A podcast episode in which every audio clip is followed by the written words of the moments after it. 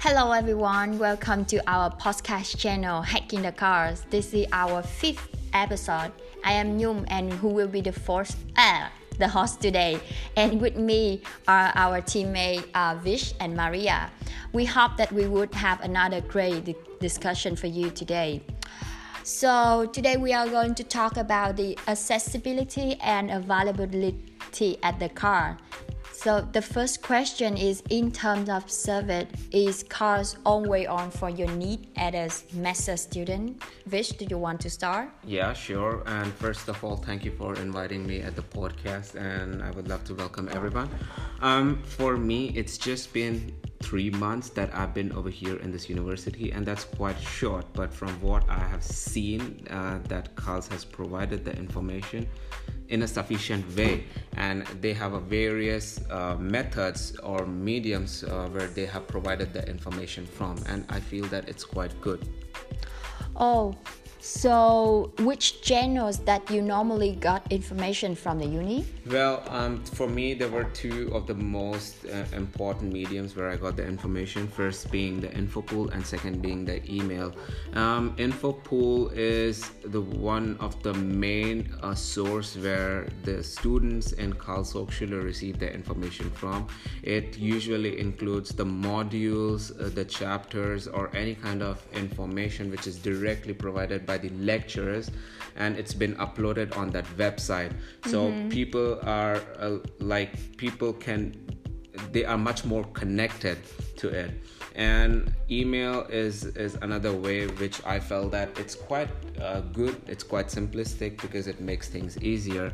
Um, generally speaking professors uh, usually get in touch uh, with their students via email and most of the students get to know their mm. routine as well um, I, I, certainly believe that it, it's it's quite simplistic when I say that they have these just two mediums to provide the information from. Mm-hmm. I think it's quite it's quite good. I, I wouldn't expect something else in future, but like I said, um, different people have different perception. So mm-hmm. for me, I believe that info pool as well as the email is quite it's enough. enough. Mm-hmm. Okay. So Maria, um, what do you think?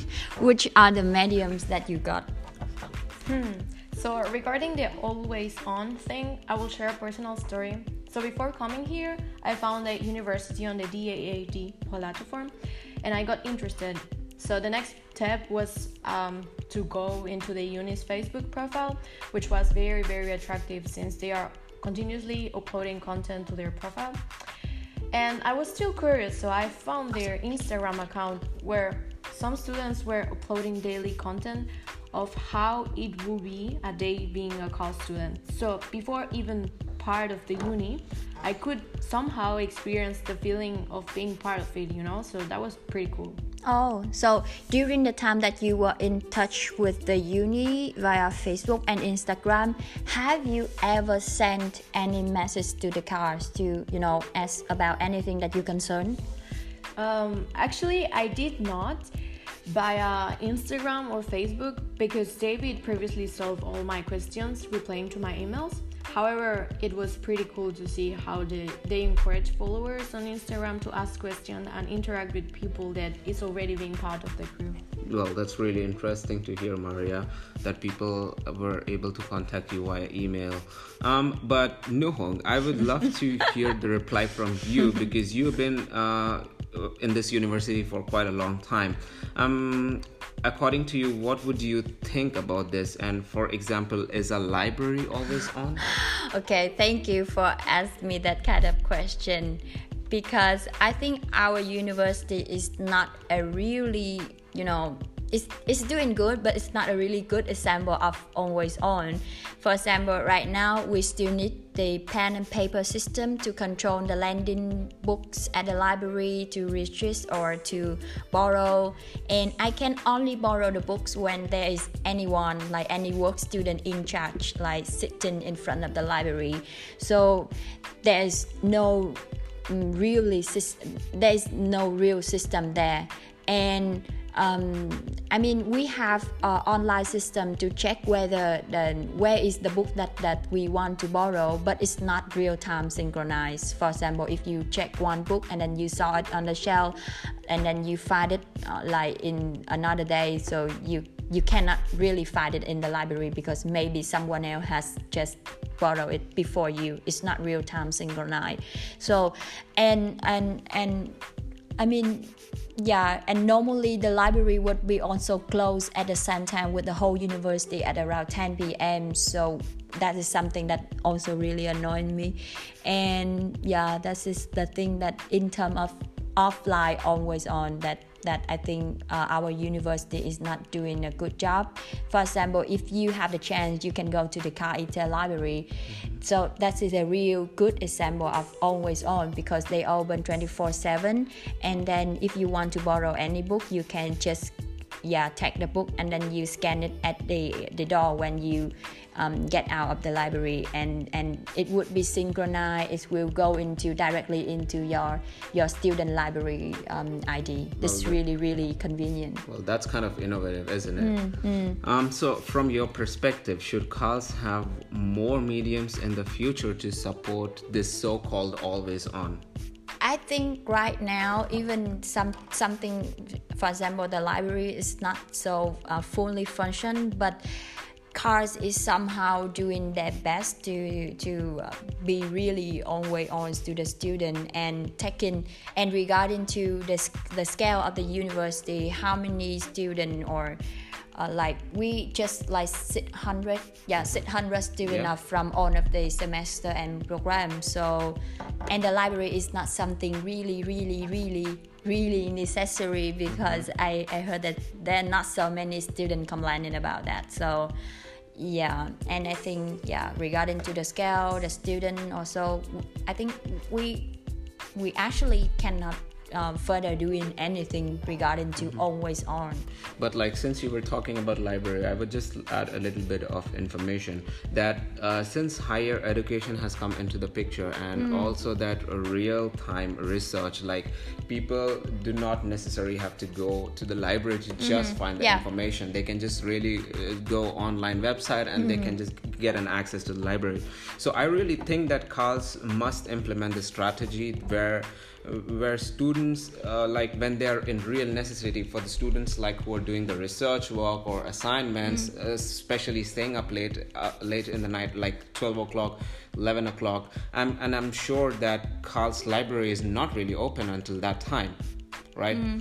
so I, I, I, believe that uh, the carl's must implement this strategy of having a real-time library system mm. where where students do not have to go to any third party like like if i'm a Karls student CALS social students mm. i need not necessarily need to go to the car it website just to find the information because it is online yeah. i can instead just go to my website my college website and i can get the information so i really think that CALS social must think on it so that students mm. should not go to any third party services so you mean a higher education institution like the Karls need like the highest like more and more um, accessible in the new media culture. Exactly. I mean, new media culture is something which is really modern, and I believe with uh, with the modernizing technology and world, we also need to match the pace, because because if uh, if if as a general person, if I know that all other university have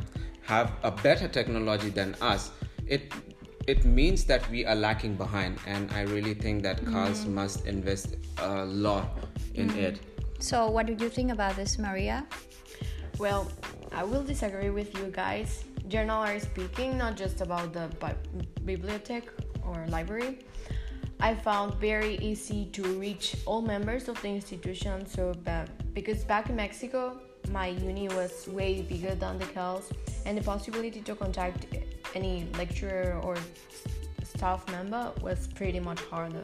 Uh, uh, okay, so we are talking about two different points. Me, me and Vish are talking about the always availability of the material, um, for example, in the library, and you're talking about the availability of the service of the Karls. I mean, yeah, there's also a valid point, also, right? Yeah, it's correct. And just adding on to Maria's part, I mean, regarding to always on as the university service, I believe that they have to implement the hotline services, which has to be like 24 bar 7 mm. to just take care of the student queries and the chatbot systems. Uh, so, because at times it happens that when uh, I mean even the hotline services are being controlled by the humans and it's it's obvious that they would just get so frustrated and tired of it people who are dealing with the hotline services.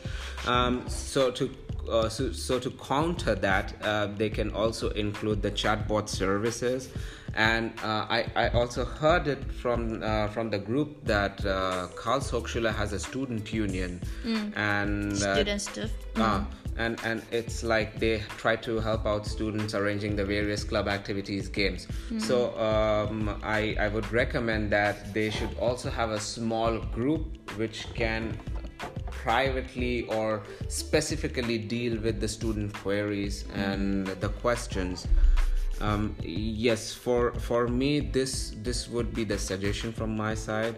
Um, but I mean, if we provide so much available, I mean, more and more availability for the student, so don't you think that we will have uh, quite many more like limitation in terms of availability exactly i mean this is what i was about mm. to say the next and you have asked the question about it so I, I certainly believe that yes uh, in a longer run it would involve a lot of money um, mm. because uh, it includes the human resource mm. and uh, the technologically integration um, when talking about human resource i mean Karlshochschule had to have to uh, hire a lot of people to uh, implement the strategy mm-hmm. and, it, and it's not so easy to do that in the market especially when it's uh, the resource is in scar mm. um, and like like talking about the chatbots um, chatbots is a different like it's it's kind of it happens via software and to get that you need to spend a money a certain amount of money and uh, sometimes when those kind of software is not available in your country you need to hire it from the other country which would increase your expenses and uh, yeah this, yeah. this this is kind of mm. unimaginable for a private institution like Karlshochschule because uh, it's a non-profit organization yeah, and this require a lot of quite a lot of investment in terms of money, right? Exactly. Mm. So we really need to be critical while we are thinking about being always on our availability of services. Um, so by yeah. this we come to an end to our podcast. I thank both of you for joining me. Um, and that's all from from our side. We see you later in our next podcast. Thank you. Thank see you. you. Bye bye. Bye bye.